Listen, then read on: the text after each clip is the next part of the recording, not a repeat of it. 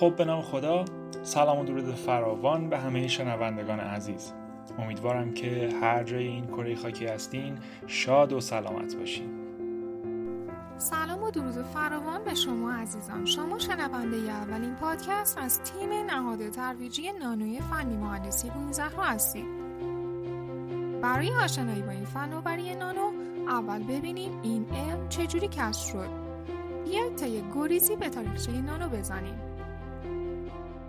پس با ما همراه باشین با اولین نانو پادکست آموزشی فناوری نانو. علم نانو از سالیان دور بوده و بشر ازش استفاده می‌کرده اما شناختی نسبت به اون نداشته. به طور که اولین مهندس نانو رو خود طبیعت می‌دونه. برای مثال مولکول های کربن در مقیاس نانومتری که در حفرات دیواره قارها قرار گرفتن و باقی موندن اونها برای هزاران سال. باستانی دوران مختلف تاریخی همچون قرون وسطا هم شاهد اثری از نانو ساختار هستیم. چطور؟ شاید شیشهگران قرون وسطا را بتوان اولین فناوران نانو دانست. مطالعات نشون دادن که در شیشه های بسیار زیبای کلیسای شهر میلان در آن دوران از طلا استفاده شده. البته این شیشهگران نمی‌دونستن چرا اضافه کردن طلا به شیشه رنگ اون رو تغییر میده. نمونه مشهور دیگه جام لیکورگوس در روم و متعلق به قرن چهارم میلادیه. این جام در نور روز به رنگ سبز دیده میشه ولی با تاباندن نور به داخل جام به رنگ قرمز صورتی دیده میشه. این خاصیت جالب نوری به دلیل وجود نانوذرات طلا و به کار رفته در اون هستش. جالبی بدونیم که در اون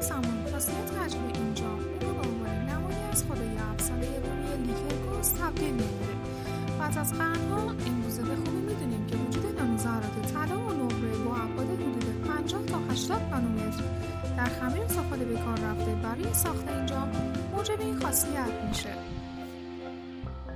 توسعه علم و ابزارهای مطالعه خواص و ویژگی های مواد در قرن بیستم بود که مقیاس نانو و اهمیت آن شناخته و مورد توجه قرار گرفت. بسیاری از محققین ریچارد فاینمن رو پدر فناوری نانو می‌دونن.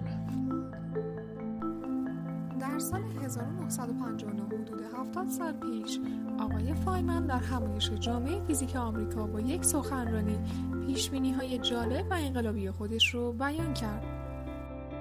وی عنوان کرد که فضای بسیار زیادی در سطوح پایین وجود دارد چرا نتوان تمام 24 جلد در طول معارف بریتانیا را به روی سنجاق نگارش کرد او پیشنهاد کرد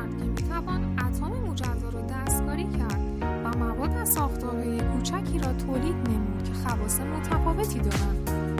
اگرچه فایمن مستقیما به کلمه اینا نشانه میده کرد ولی آشکارا مفهوم جهان نانو را مطرح کرده بود. 15 سال بعد یعنی در سال 1974 ناریو تاینگوچی استاد دانشگاه علوم توکیو برای اولین بار از واژه فناوری نانو استفاده کرد. وی این واژه را برای توصیف ابزار دقیقی که ابعادش نزدیک به کرد در این ابعاد گرانش کاهش یافته ولی در عین حال استحکام مواد افزایش می‌یابد. اختراع میکروسکوپ غروبی روبشی در سال 1981 در آزمایشگاه دیگر اتفاقات تاثیرگذار بر توسعه علم بود. جلو بدون دانشمندان برای اولین بار تونستن اتم مجزا توسط این میکروسکوپ مشاهده کنند. کارل بینی و هاینل رورر در سال 1986 جایزه دریافت کردند زیرا در این سال میکروسکوپ‌های دیگری اختراع کردند که این میکروسکوپ‌ها توانایی مشاهده اندازه‌گیری و دستکاری مواد در مقیاس نانو دارا بود همچنین در همان سال 1981 محققی روسی به نام الکساندر اکیموف نانوگروه‌ها یا همون نقاط کوانتومی نیمه در زمینه شیشه رو کشف کرد. دانشمند برجسته دیگری که تاثیر مهمی بر توسعه علم داشت ریچارد اسملی بود سرپرست مرکز علوم فناوری نانو در شهر رایس در سالهای 1996 تا 2002 بوده و سپس سرپرست آزمایشگاه نانو فناوری کربن در دانشگاه رایس در تگزاس شده است. او بیش از هر چیزی به خاطر کشف و مطالعه خواص مولکول کربن 60 و پدادینها در سال 1985 شناخته شده. فلورین ها مجموعه مولکول های توخالی کربنی و متشکل از ساختارهای پنج و شش سلی هستند این دسته از نانوساختارهای کربنی به همراه نانومولکول های کربنی و گرافن ها از مهمترین نانوساختارهایی هستند که به دلیل خواص منحصر به فردشون چشمانداز بزرگی روی محققین قرار دادند اسماعیلی و دیگر همکارانش نیز موفق به دریافت جایزه نوبل در سال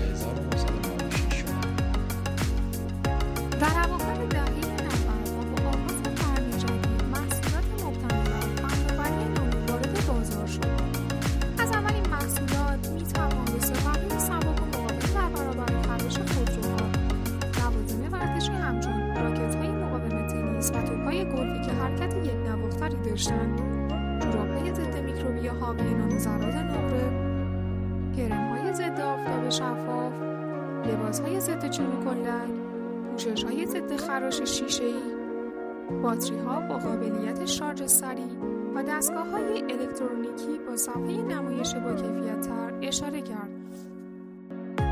در دهه اول قرن 21 کنفرانس ها و همایش های تخصصی حوزه فناوری آغاز به کار کرده آرام آرام با شناخته شدن اهمیت و بزرگی این فناوری و نقشی که در آینده فنی و اقتصادی دنیا داره کشورهای بزرگ و پیشرفته برای بهرهگیری از فرصت این فناوری و برای بیشتر کردن فاصله خود با دنیا وارد میدان مسابقه میشن. چنانچه در سال 2000 ایالات متحده برای تمرکز و یک سازی تحقیقات برنامه توسعه ملی فناوری نانو رو تصویب کرد. ژاپن نیز در سال 2001 400 میلیون دلار و در سال 2004 960 میلیون دلار در این زمینه هزینه کرد. و همچنین آمریکا برای این امر در سال 2005 تا 2008 حدود 3 میلیارد و 700 میلیون دلار اختصاص داد. هرچند موجهای عظیم علمی و فنی معمولا با یک فاصله زمانی چند ده ساله به ایران می‌رسند اما فناوری نانو در ایران مسیر غیر از دیگر فناوری ها رو پیش می‌گیره. در سال 1389 ستاد ویژه توسعه فناوری نانو به منظور توسعه همه جانبه این فناوری در کشور و در نهایت حصول ثروت از آن تشکیل گردیده که نتیجه آن حضور ایران در میان ده کشور پیشرو در این حوزه فناوری برای سالیان متمادیه. باعث افتخار منه که اعلام چهارم رو در تولید علم نانو در جهان داره. امروزه فناوری نانو در اثرگذاری بر بسیاری از جنبه‌های زندگی مردم بیش از هر کشف علمی موثر بوده. می‌تونید کاربردها و اثرات رو در حوزه های مختلف مشاهده از حوزه های پزشکی تا صنایع الکترونیکی تا محیط زیست. در بخش آینده با توجه به اهمیت سخنرانی ریچارد پدر علم نانو به بررسی پیشنهادهای او درباره حوزه فناوری نانو می‌پردازیم. پس با ما همراه باشید.